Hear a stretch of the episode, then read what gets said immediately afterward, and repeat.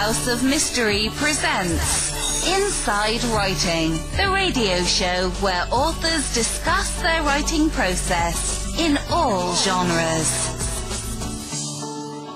Welcome back into the House of Mystery. I'm Al Warren. Mr. Joe Goldberg is back in the room. I'm in the room. I'm enjoying all the pollen that's with me right now. Thank you very much, Spring. Well, I got that's alert on my phone this morning saying, "Hey, it's a high pollen alert." Thank you very much. You don't need to send me an alert. I already know that there's a high pollen. alert. You're, you're always sniffing. I'm a sniffer. You're a sniffer. You can, He's got you the nose for sniffing. way you want, Al, because you're. Yeah. I learned from the best. I'm not touching that. Well, today we'll be talking to, um, you know, quite a, quite a writer.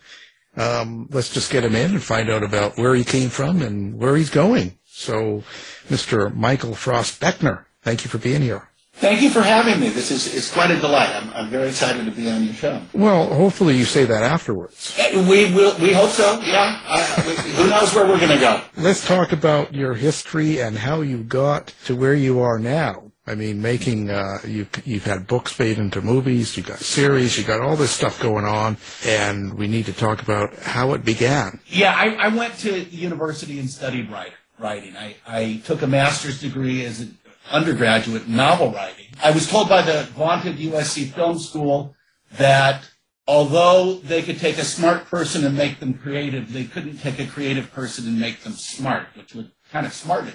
So I went into novel writing. I studied that, and I was fortunate to um, be mentored by T.C. Boyle. Instead of doing my thesis as a book, I petitioned to do the master's thesis uh, of a screenplay. And the reason really wasn't that I wanted to be in Hollywood anymore. I was a little ticked off. But the guidelines were it couldn't be longer than 120 pages, and the margins were really narrow. And I was president of my fraternity, which really just meant I was goofing off. And so that seemed like a real good uh, trick to pull on the faculty. And so I did that. Boyle was a little annoyed with me, but we did a screenplay. And shortly after after college, I went into publicity at Walt Disney, um, writing captions. If you remember the old, uh, when we, you know, you, the press kit would go out with the poster and the still pictures. I was the guy that wrote copyright, you know, whatever year, Walt Disney Productions, and uh, came to the attention of Barry Levinson, the director. My next writing job, he gave me a job. I wrote all the uh, on Good Morning Vietnam, I was the guy that wrote all the teletype stuff as the movie goes on. Um, we get updates on the war through the teletype, and I wrote all those. Then I was his assistant on, writing assistant on Rain Man, which went into production or pre-production during the strike of 86. Uh, so no one could write on it, uh, who was a Writers Guild member. I wasn't, so he would dictate the rewrite to me all day, and then I'd type it up all night and turn it in, and he'd get his red pen out and did it. That kind of taught me screenwriting. Um, what works, what doesn't work, you know, because I'd have to fill in the blank. He'd just say, okay, it, it's uh, Las Vegas Casino, and then he'd do all the dialogue, and then, you know, I'd have to fill in the blanks. So that that got me writing, and my first script, Sniper, was bought by his production company, and we made that as a film. So I was launched in '89, and I didn't really look back uh, to the novel writing thing, but. I was extremely successful. It was a period after that strike where the studios, a lot of Japanese money had come into the studio system, and they bought a bunch of studios. They funded a bunch of what they called mini majors, but they all needed product, and so I that became real ripe spec script market. And I was very fortunate. It was talent meets opportunity. And I sold three kind of right in a row over the course of about 18 months that all broke the record for the highest selling script of all time. One of them was Hunchback of Notre Dame, which ended up as an animated musical, uh, which I didn't write that, but they used some of my stuff. Another one was Cutthroat Island, which when I sold it, it starred Michael Douglas. When they made it, Geena Davis played that role. Uh, for years, my eldest son would get the Guinness Book of World Records at Christmas and gleefully point out that, Dad, you're still the biggest failure of all time. I think at this point, there's another movie that, that has surpassed it as, as a dis- box office Congratulations. disaster. But um, but for a long time, it was uh, the biggest box office disaster of all time. And another one was called Texas Red and Gold, which was a western, which sold to a company called Largo, and they went out of. As a screenwriter, my career was was always in originals, and for many years, that was you know what the movies made. Now nowadays they don't really make uh, just original screenplays anymore. You're not going to get the Wild Bunch. You know, you're not going to get those. It's you know, is it a remake? Is it a cartoon character or a comic book character?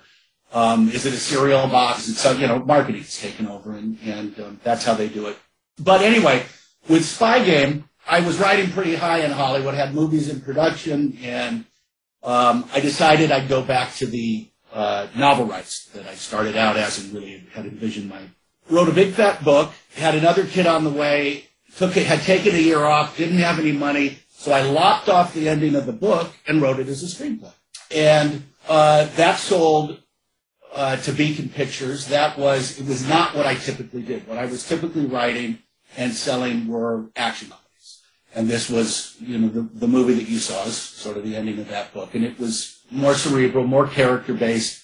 Um, and when I when I approached it, I kind of went back to what Tom Boyle had taught me, or or kind of pushed me in the direction of. He said, you know, your best writing is you like to write about storytellers, about people telling story and who those people are, because it's kind of an interesting approach, but lean into it. So I did with with Game, which then you know it, it's mostly Robert Redford in an interrogation room or a conference room, kind of being interrogated and how he's telling the story and what the story is about. And as a screenplay, every studio hated it. They, they said it's all flashback. When it's flashback, it's narration. The two main characters never meet. Um, at the time, it was to be Paul Newman and Robert Redford. And then it took a few years to get Beacon to buy it. And at that point, Newman said, you know, I'm really too old to do this, but why don't you have Redford do the role you did envision for me? Um, you know, rather than the pretty boy role. And so Redford came on, and then Beacon got Brad Pitt. Um, but they didn't want to pay the gigantic price tag that my scripts usually went for. Um, but they said, we'll stay faithful to your script, um, and you keep all your rights to all the characters, to the book that you wrote. We don't want to buy that.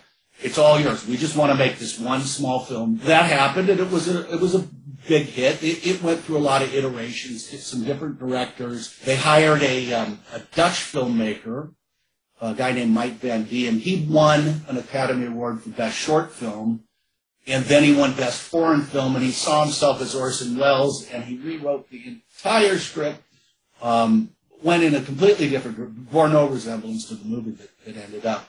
That went for two or three years they Redford said this is ridiculous. I, I signed on to the Beckner script, and so Tony Scott came in and said we're going to go back to your script, make some changes for budget, but that's what we're going to do. And they did that. And so I put all that aside, but it was kind of I kind of banked that, uh, knowing that as a screenwriter you have the shelf life, uh, um, and you know at a certain point I'm not going to be the flavor of the month.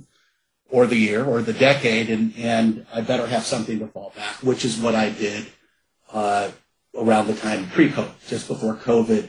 And I decided to take that back. And I felt if I wanted to, to dive into, into being a novelist, why not do it with something that I had some IP on? And uh, so Spy Game, that's how Spy Game and the, the books came about. And so I, I, wrote three books over the course of 18 months, a, a trilogy. I've had quite a, quite a bit of, of, I feel, personal success and critical acclaim for them. As what goes around comes around, Beacon Pictures came back and said, "Oh boy, these are brilliant, and we want to do these and, and reboot it as a streaming service, streaming series." And, and so we'll see where that goes. But that's kind of the genesis of, of my artistic path. Well, in tough times, did you have to strip or exotic dance? Uh, yes, you you know it, it's a it's a, the business goes up and down, and I went up and down grinding on the pole. Yeah. Yeah. Um, yeah, it, uh, it, it is quite a. Uh, it's not a. The Hollywood thing is not anything that. Yeah. Big highs, deep lows. You, you got to manage your money. I didn't.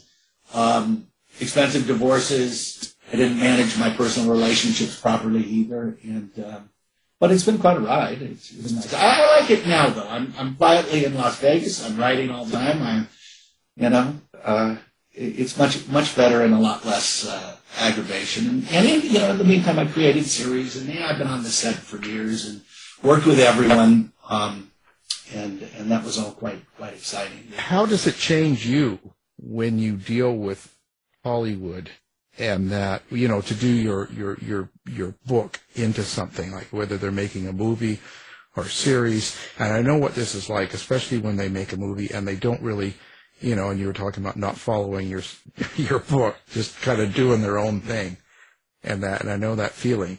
But how does it change you as a writer? Well, it's, it's, there's two ways that it happens. Sometimes they ask you to do that, and, and um, that's what's happening with the adaptations of my three spy game book. The main character, who's, who's a minor role in the film, character named Aiken, who the trilogy is about, it's told from his point of view.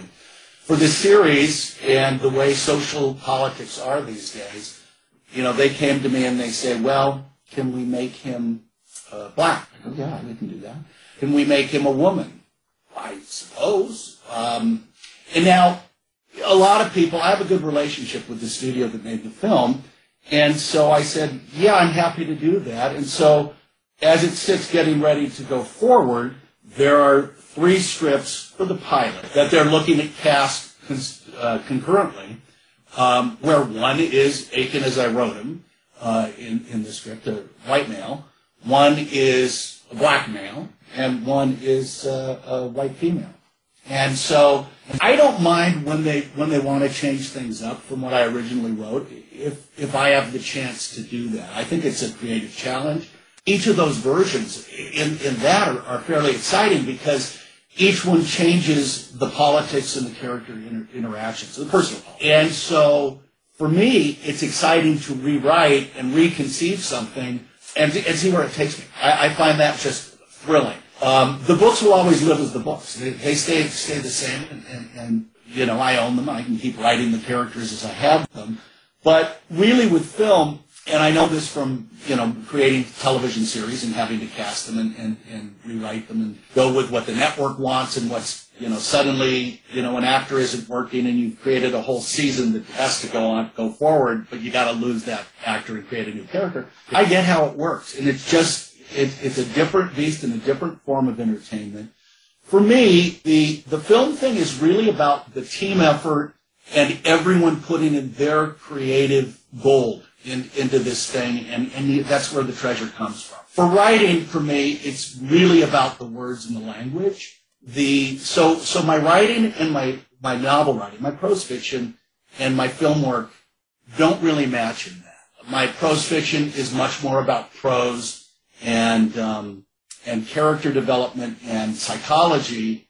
And you know what what I write for television and film is always about action and activity and plot. And uh, with Spy Game, uh, after it was sold, and they came and they said, "Hey, we got this director. It's hot. He wants to change it. You, you willing to, to step aside and, and, and let him run with it?" Um, yeah, it kind of hurt my feelings. Uh, I hadn't published the books yet, and he changed it drastically. I mean, he might as well have changed the names of the characters because it really bore no resemblance. When you sit on that, you go, oh shoot, they're going to make it. It's going to have my name on it. I hate it. Good at knowing what'll work and what won't work in Hollywood after 30 years, and at that time after maybe 15. That was that was hard. That was devastating. It was it was great to get a call from Tony Scott saying, no, no, no, no. But you know, certain certain adaptations, you've got to make the changes and you got to go with it. And and I don't mind. I, I'll, I'll see a lot of films where I've read the book and, and they make some big changes. For instance, the um, Mick Herron Slow Horse, the second season, I thought was ter- terrific. They deviated quite a bit from the book, but he was involved, and I think the way they went improved on what he'd done. Um, I think the the changes they made to it, especially with the ending and how that fit together, fit together much more eloquently in the in the um, television series. And and um, I don't know what he, he said about it. I, I don't know, but I think that was an improvement. Um, and, and, so you, you never know, but it's it's you have to separate. It's two different forms of entertainment. One is is you know for the consumer. One is all in their head and you know they're using their imagination to film it, and you're trying to give them the cues that you give through writing, and the other one's all visual and oral. I mean, it's uh, uh, it's it's two different parts of the brain that you're entertaining. So I, I, try not to worry about that too much, and just know how to separate them and what I want to achieve with each. Well, how do you know that? How how as a writer you go from sort of short form, 120 page sort of outline of a major movie versus 300 plus pages of a prose novel where you get the the ability to put all that, that stuff in? How how does that change you as you write? Well, in in a screenplay, you know, I, I have you know six lines to paint the picture, but I know that the director and the production designer, um, all the way down to the original uh, location scouts, they're going to do it a lot better than the cues I give them. So I just give them cues. I give them cues on that. My dialogue always pretty much stays the same, but a lot of in in what I delve into in fiction is people don't say what they actually think and what they mean, and especially in writing espionage, that's that's clear. Um, you can't really delve into that in, in screenwriting. You have to let the actor and the nuance of how he's going to or she are going to use their expressions, use their body language, and use that, and you have to rely on that.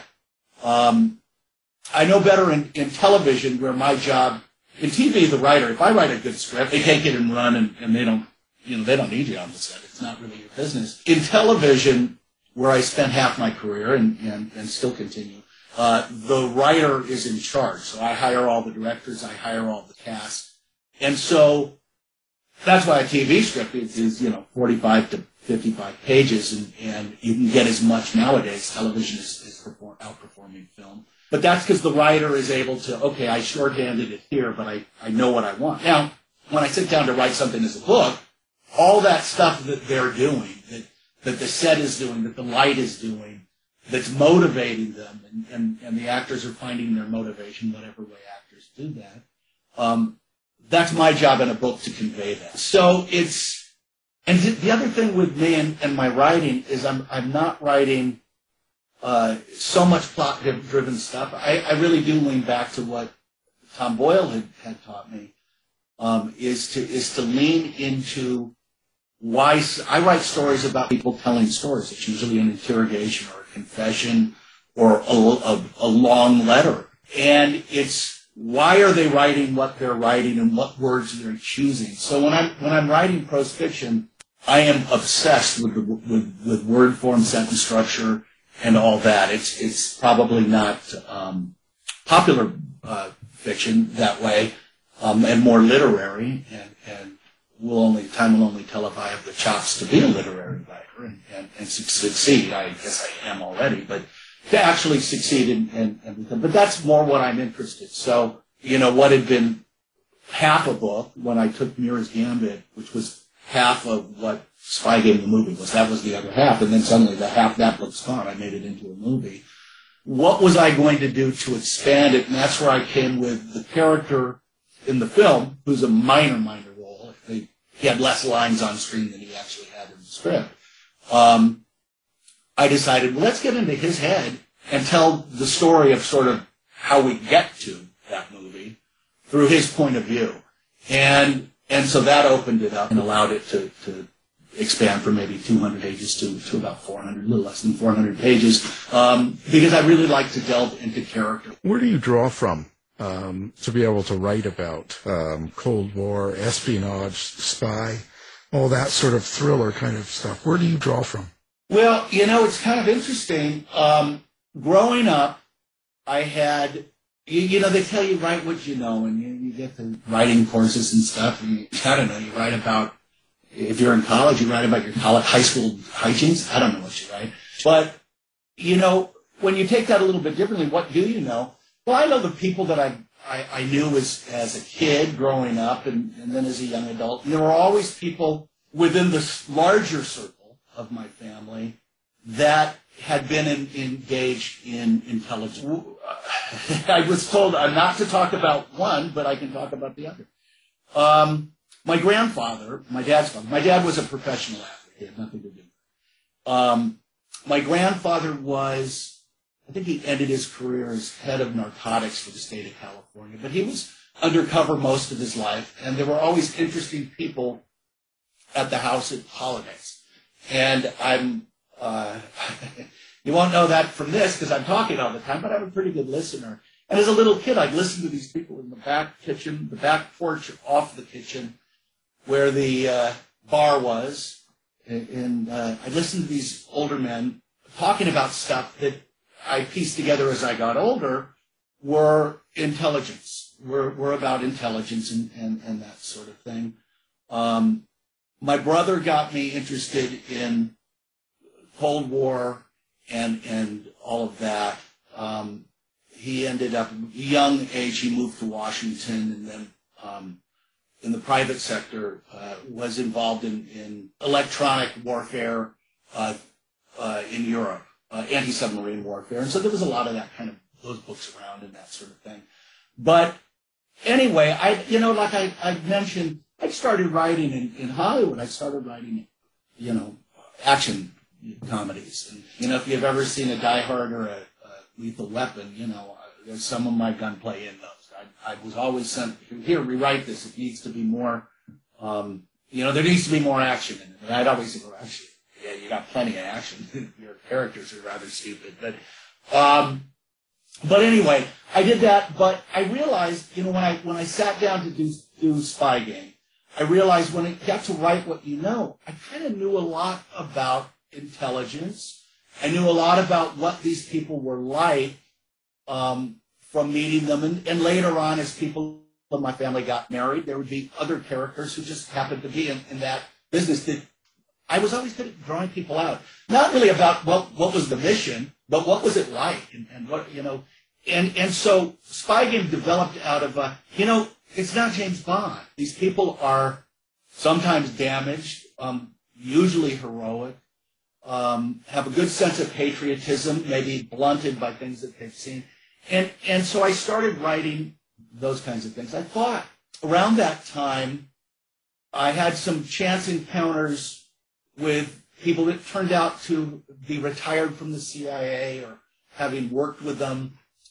People, you meet someone on an airplane that happened to sit next to you, or you're at a bar, and um, I started to gather these people around me. And as a young man, I thought I was very clever and very lucky um, because it got me invited to Langley um, to tour it, to meet some other people, and all very fascinated with Hollywood. What, what, what are you writing? What do you plan to write? Here's some tips. Here we'll give you this and that, and which um, ended up pushing me towards creating the series The Agency, which um, I, I sold that to CBS in April of 2000, and we made it in about a year later. And the pilot was Al Qaeda terror plot, um, you know, taking down some big buildings against the West. And we filmed it. I, I said it in London, although it was the series idea was there's going to be a war on terror, and the CIA has to develop this, this sort of new way to, to approach that. Because September 11th happened, we pulled the pilot, showed it later in the year. Uh, we did another episode, and I thought I was God, that was prescient of me, you know, coming up with that sort of thing. And and I had at that point some retired CIA who who were advising the series, and I bounced ideas off of them. And three or four times in the course of that first year of 2001, storylines that, that I developed and aired as episodes happened after the episodes aired. So the show was quite a success. People thought it was great. I was on TV quite a bit um, as some kind of uh, how how are you able to do that? I and I thought at the time, God, I'm just I'm a genius. Um, I look back now, uh, you know, quarter of a century later, I was sort of groomed into that. I I was fed sort of. Here's a good example. There was an episode where we wanted to use a predator drone doing surveillance, and and someone from Langley had called and said, you know, here's a good idea why don't you put a Hellfire missile on there? I go, well, can you do that? They go, no, you, you, you can't do that, but this is TV. This is great. And so we did an episode of a conflict, a, a, a conflict getting ready to brew between India and Pakistan. And the way to defuse it was they used the Predator drone with the Hellfire missile and killed the Pakistani terrorist general. And wasn't that great uh, inventive drama? And then two weeks later, oh, Predator drones can be equipped with Hellfire missiles, and they killed the Pakistani uh, terrorists. And that's when I kind of thought, oh shoot, they're they're kind of using me to test things out. We have high ratings for that. The public loved it. They let us film at Langley. Our premiere was supposed to be in the um, in the dome at Langley, uh, in September of 2001, and, and I have framed on my wall the invitation from George Tenet and CBS saying, please RSVP by September 11th. So I, I find that slightly ironic. Um, we didn't have that premiere. But anyway, so I collected that. But jumping back, the strangest thing really is the character of Nathan Muir, who Redford plays in the film, really developed from, there was a PE coach I had in junior high.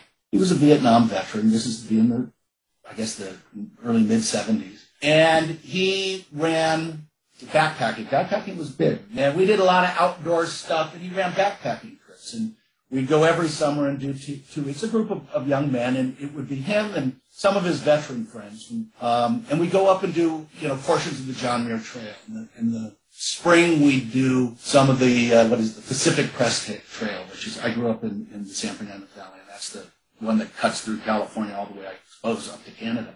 Uh, and he would, you know, there's no radio, no phone. You can't really get, you got nothing but the campfire. And I was mesmerized, and I think all the young men and, and some young women on those trips were mesmerized by the stories these guys would, would tell around the campfire things that happened in Vietnam and, and, and that sort of thing. Years later, and, and, and anyway, his patriotism, his, his calm, his kind of sardonic wit, very funny, but very dry, humorous. And he had a way of mesmerizing you with the story. And when I created Nathan Muir's character, I created it from him and some of the backstory with some of the stories that, that he told. And then I ran into him many years later while I was working on the books. And uh, he, he asked me, he said, well, Game is one of my favorite movies. And I said, well, man, um, it was based on you. I mean, he was based on him and a few of these other people that I'd met through uh, in my youth. Um, I said, well, Dan, how do you, you must have seen yourself in it. And he kind of gave me a look. He goes, how would you possibly know that? And I said, what do you mean? He said, I, I said, you were, you know, in the army and this, he goes, I was in Laos. I worked for the CIA. I was, those stories I told you were very sanitized versions of what we were doing in, in Laos. And, um, and anyway, it, it turned out, I, I guess I, I'd broken his cover without, knowing it, just intuitively thought it. And so he, he developed a lot. The, the new book I'm writing, which, if you take my three most recent books, the Aiken trilogy, the Spy Game story, I'm now going to the Muir trilogy. And I go back, and as these books and as the film did, they have the present day story, but they also, that story ripples back and, and, and the, and ripples forward, I suppose, back to an earlier time. And um, so he and I have been speaking uh, recently. He worked on uh, Operation Popeye, which was a weather, um, you know, trying to control the weather in, in um, uh, over North Vietnam and, and, and Southeast Asia to, so that they couldn't get a rice production. And um, so that's kind of interesting, and that's sort of the underlying story of, of what takes place in the past, what takes place in the, in the 90s. It was rather interesting realizing that, that weather being, you know, and climate uh, being a kind of a hot topic, it, it seems to resonate my agent and, and, uh, and people that I've, I've pitched it to. So I'm looking forward to, to really cracking the nut on that. When you write, you, you've been prescient and gotten idea, some, you know, you, you've hit the mark on things that did eventually occur but as you're writing, are you thinking about a greater theme or idea or things you want people to get out of it when you're doing your tell a story about a storyteller structure? Yeah, that, that I write my prose writing. Film writing, I don't really have room for that. But in, in writing prose fiction, that's I, I write all theme. I, I, I probably lack a little bit in plot. So with the first book of the Spy Game trilogy that's out now, Muir's Gambit, um, that really examines, you know, two individuals, one the Nathan Muir character, one the CIA attorney who's there to pretty much interrogate him, get a confession out of him, and, and lock up all his secrets. And it's the idea of these people are sanctioned to lie. They're sanctioned to lie and to get other people to commit treason for their against their country. Heroes to us, but clearly they're, traitors to their own countries. And what and, and that book really delves into what it is to live a life of lies, where you're everything to everyone, but very little, almost nothing to yourself. You're, you're whatever the person you're trying to recruit, the the operation you're running, whatever you think that they want you to be, you you you feed that to them. One, one guy once told me, he said, what we do when we recruit someone is we offer them whatever their Disneyland is. And we give it to them, and we are that person, and we're their Mickey Mouse. So that book, the theme of that really is is lives sanctioned, lives of lives that are sanctioned, what that does really to your soul. And, you know, you think it might be a great free pass that you can lie all the time about everything, and it's not only allowed, it's it's encouraged. Um, I think that, and and this goes back to people that I've known. I think that takes a toll on the psyche, and um, I think we instinctively, um, philosophically, I think we actually, as humans, don't really like to lie. Don't. Uh, it doesn't serve us very well. It's it has its moral and social detractions, um, and it's damaging, and it's damaging to yourself. And so, so that book is about sanctioned lying and what it does to, to the human soul. Uh, in the second book, I, I pinned that down, so that's pinned down in the first book. In Bishop's Endgame, we look at okay, the guy who's the sanctioned liar is living a false reality, and he's presenting his identity as something false, and that's your workaday identity. What is what impact on the person then is a life of false identity. And it gets into, you know, we always hear appearance versus reality. But in the nature of, of the spy game, appearance is reality because it's the reality you're living. And it, it, it dictates how reality works around you. And so the concept of a life of lies and false identity kind of really collide in Bishop's Endgame. And now it's sort of, well, who am I? If, if 90% of the time I'm presenting myself as someone what is my identity? Is it some little tiny thing inside me that I don't show anyone? How can that possibly be an identity? And so it's the struggle of the characters to really sort of figure out and, and embrace or deny their own true identity in, in when they're living in a world of false identities. In the third book, I take those two things and crunch them together and, and look at how that impacts the exchange of information. Espionage is great for that because espionage is all about information. It's about getting information, interpreting it, analyzing it, passing it on. But you look at the people, when you look at information physics, um, the person, once someone touches information, their perspective and who they are impacts that information. That story then becomes how do, how do these damaged people, in a sense, their pursuit of information, what they're choosing to pursue, what they're choosing to share, how they're sharing it, how does that impact the exchange of information itself and impact the information?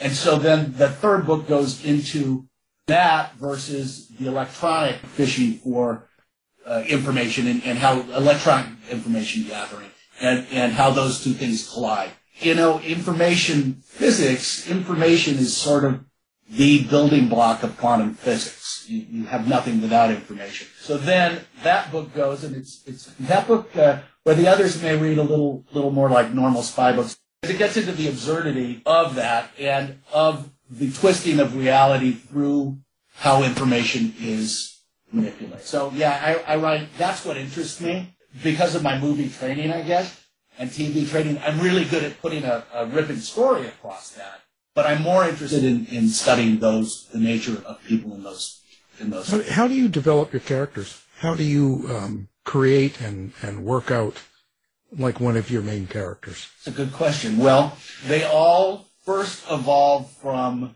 a mishmash of numerous people that I've known or interviewed or who have been presented to me as you, you need to talk to this. And I'll take because you're writing drama and, and, and it has, you know, it's larger than life and no matter what. So I take larger than, I take a lot of things from a lot of people and crunch them down in, into individual characters. The other thing I do is I spend a lot of time in the worlds that those characters inhabit. So, um, which is, which is always great because a lot of my stuff, I learned early in Hollywood, don't write stories that take place in Los Angeles because they'll send you to Los Angeles and you already live there write stories that take place in far off places, and you get a lot of great trips out of it. So I do a lot of travel and meet people and, and, you know, try to absorb habits, uh, the habits that they have, how the, they see their place in their own worlds, and and, I, and then I take all that and kind of put it onto these character composites that I have. You know, when I talk to people, I talk about not necessarily tell me the great story you had, but tell me the dream you had that didn't come true. Tell me the the ambition you had that was foiled, or the one that you got, or the thing that surprised you. And I try and take those things and then try and see. I, I need to build up in my characters when I create them, and this is way before I write. I spend a lot of time. Uh, well, this is is uh, probably not not not great anymore, but I spend a lot of time smoking and drinking. I smoke a pipe, um, no cigarettes, but uh, and and really just letting these people come to life as if they're real people inside my head, so that I can write really anything. I don't really worry about the story. Once the characters come into contact with each other, and they all have specific jobs. I'm writing espionage, so everyone has a job, and and I, I know kind of the broad strokes of what the mission or operation might be. But as they impact each other, it's kind of like pool balls hitting each other, and, and I let that create my story for me. And, and let the intersection of, of these lives that are just lives, you know, strapped down to specific jobs, what those, the crash of those pool balls, what that creates, and that's usually where my story goes. Then when I'm done with that, I, I go back and, and then try and take out all the extraneous stuff that really doesn't, uh, that may be real in real life, but really doesn't mean anything. Are, are you concerned about writing, or are you conscious, I guess I should say, about how you write violence and sex on the page now? Yeah, yeah, um, yeah. I've always been that way. You know, I, I've written some, you know, violent stuff in scripts. You know, here's the interesting thing. Is actually I had a good learning experience in the in the screenplay for Sniper, which is the Tom Berenger, Billy Zane film, Panama Marine Snipers of Panama. There's a torture scene, and um, the torturer ultimately takes the trigger finger from the American Sniper played by. To sell the script, I needed to write that scene to make everyone reading that script squirm. And that scene went on for a full page, which is just description of the scene. And they shot it. And probably 15 seconds of that, because a page of script is a minute of film. It's absolutely unwatchable. Absolutely the most horrible, terrifying thing, even though I know I was on the set, it's not real just the ideas that were that, that, it generates in an audience and in watching it, it's like this this doesn't work at all. I, I learned the thing that the script, you know, you got to write it out in the script, but when you film it, you only need 30 seconds of uh, maybe less. I think it's maybe like 20 seconds of film. Well, what going for that with prose, the imagination carries a whole lot more weight. I just need to give the cues to the reader for the to let their imagination fill in the blanks. I, I don't think counting gunshots and bullets and and um, how the blood splatters. I don't, I don't think people need to read that so much. The imagination is always going to be much more graphic than, than what you can write. Um, and it becomes gratuitous writing, I think. With sex, it, it's more interesting. In my second book, in Bishop's Endgame, there's a one of the main characters is a um, is a Malaysian woman, young woman that Bishop, who was played by Brad Pitt in the film, kidnaps. He he he, take, he doesn't press her. She's she's run afoul of his operation. There's certainly a mystery to it. And the first scene, he's in her um, home, and he sees her undressing. Now, there's like a hundred ways to write that. None of them really play anymore today. And and so I was confronted with, you know, it's not the world of John D. MacDonald any longer. you can't really write that stuff. And so I have to write the scene. I need the scene. He needs to see her undressing. But boy, my editor, she said, you know, this is, you know, in today's market, this reads as a rape. well, then you know what? Rather than write write the scene, why don't I write it more like he's consciously realizing that might come off as a visual um, visual rape. I think there's a lot more in writing thrillers, in writing action, um, women need to be better served, and I think they are being better served nowadays than the objectifying and, uh, that was done, you know, way back when. It's it's it's moving towards a better place, I, I think, with that. And, and, so I don't go really into the details. I don't think anyone needs it. Now, that's not to say I don't love the old, Travis McGee books or the James Bond novels, where where you have a whole lot of that, and, and um, they still have have a place, and they're of their own time period. but I am conscious of the audience today. They, I don't think they want. Are you writing do you think a little bit differently too with sensitivity on on the language, the uh, um, the way people talk to each other? Because when you're in crime and espionage and all this stuff, like you were saying with James Bond and stuff, things were pretty. It's been pretty raw. It can be, you know, their dialogue. Um, I don't edit my dialogue that much for that. If people talk that way, that's the way they talk. It's really what you write around it and how you present it, um, acknowledge it, uh, dismiss it. There's there's ways around it within the non-dialogue part of the writing of the of the fiction that you can sort of um, not excuse it, but flag it. You can flag it that way. You know, there was a thing the editor and I got in a in an argument over the use of the word Eskimo. I'm like, are you serious? I can't write Eskimo. Talk like I'm writing Eskimo. I, you know, it's it's uh, there is a there is a group of indigenous people in Alaska who actually call themselves Eskimos. So my character's referring to that. You know, I, am not going to worry too much about that. I I, I don't think um, I do think editors and publishers are very aware of it, but I self-publish, so um, I don't think audiences are as um, uh, sensitive as I think editors and publishers. Think. What do you want people to get out of your book when they take it home and read it? That's a great question. Um, well, I want them to. I, I, I, I think I want them to have the experience and the enjoyment of a good suspenseful read. I want them to think more about humanity. The, the books are really about what it is to be a person, and to see that through the lens of characters in, involved in espionage and suspense. But my books speak more to, oh, that was a great roller coaster.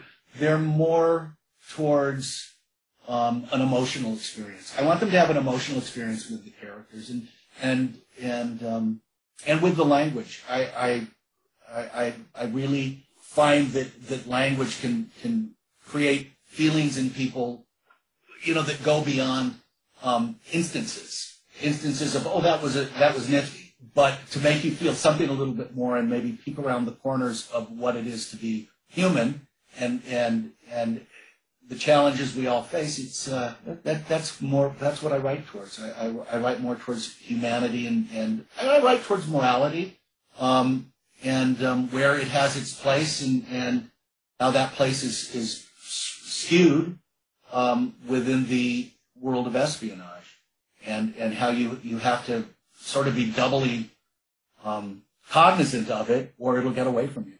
And, and sometimes it does, and sometimes it does, and maybe you have to be cognizant of that as well. Are you big on uh, social media? Do you, do you, do you look at reviews and, and get into that at all, or do you like uh, do, do you avoid that?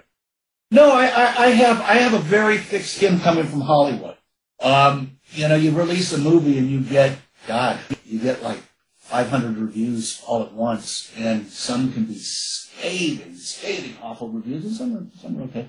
Um, I've been lucky so far. I've not really had any bad reviews. People genuinely like my books. The, um, uh, you know, they're, they're, they're quite well liked. And, and, and the, the most gratifying has been from former um, intelligence officers, CIA officers, um, who have really been struck that I, I've captured what it is to be a spy um, that matches what they feel it was to be a spy and, and or is to be a spy. I've had some very very nice personal notices from that um, uh, that I've captured the way they felt and, and, they themselves had never written down, but they said it, it, it read like what I felt. So I, I like that quite a bit.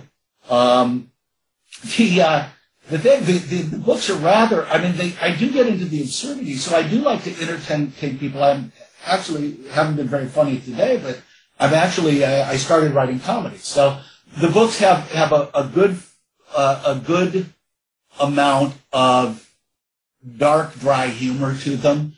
Um, I try to not take anything too seriously. I, I find um, that that gallows humor is is actually uh, pretty healthy, and so there's a lot of that in there. Um, but yeah, I, I, like reading stuff. I like to engage with, with the audience, um, and uh, on social media you know, that's something you, you know, in my career, you never could really do um, with film because there wasn't when I was really actively writing, you know, I don't know, you know, 20 scripts a year. There was no social media. You can't really interact with people. Um, but nowadays, yeah, people write me on Facebook, and I, I like to talk about it. And and Um, the other thing I did learn in Hollywood is is how healthy criticism is, and you know, unless it's what's the word? Unless it's trolling, actually, criticism is helpful. Maybe you can't help the book that was published, it certainly can help you moving on. And you find in Hollywood, you spend a lot of time getting what they call notes from development executives. And they'll read your script and then they'll tell you every little thing that's wrong, every line they didn't like, what doesn't work, and you know, launch you on a, a torturous rewrite. Most people hate that. I learned to really, and I worked a long time. I was mentored by Sydney Pollack, and I worked with him uh, closely side by side for oh, maybe eight years, six six constant years, and then then as his health failed, uh, the last few years maybe not not as, as closely. But he really taught me that you gotta listen to him because usually the note and the criticism is wrong, but what they're reacting to is something didn't work. And you got to take that as a puzzle and decipher actually what was the thing that's not working with what you're doing. Um, because everyone wants to like what they read. They want to like the movie they see. They want to like the book they read. Um, and so they say, ah, I didn't like it because of this. That may not be the reason they didn't like it, but there is a reason. And so criticism, I think, is really helpful and healthy because it allows you to, to unpack it. Like, how did I miss that? What am I not doing that they missed? They may be wrong. They may be right as well. Sometimes people point things out and go, oh, God, why didn't I do that? They're absolutely right. Other times it's like, they're right because something did distress them about this. But it's my job to figure that out so I become a better writer uh, in the future. And, and so, you know, so negative, negative reviews actually are, are a tool. They're, they're just as good a tool. As long as they're not just vicious you know, nonsense. You get those two, and those are entertaining. Right. We'll try and get you some more here. So how do people how do people find you? How do they get a hold of you? Like, what's your website and uh, contact information? That my my website is michaelfrostbeckner.com. Um, I'm really easy to find on Facebook. Um, I think it's also Michael Frost Beckner at Facebook. Um, Twitter, I'm Michael F. Beckner, and Instagram. It's also my full name. Um, I'm I'm I'm on those some days more than I should be, I, and I don't write. Um, but I, I, you know, I, I'm I'm always touching base, and, and I and I do like to uh, engage with people, and even people that hate my stuff, I, I enjoy engaging with them as well. They're, they got they got it right. Um, so yeah, yeah, anyone who wants to reach out to me, I'm I'm uh, happy to talk. Well, I don't take fantastic. script submissions. No, No, yeah, because I don't have anyone to give them to. No, send your scripts to uh, to Joe actually. Send them to Joe, absolutely. But we appreciate you being on the show, um, Mr. Michael Frost Beckner. Thank you very much. Thank you, Alan. That was really quite a pleasure. I, I, I appreciate the time. Thank you.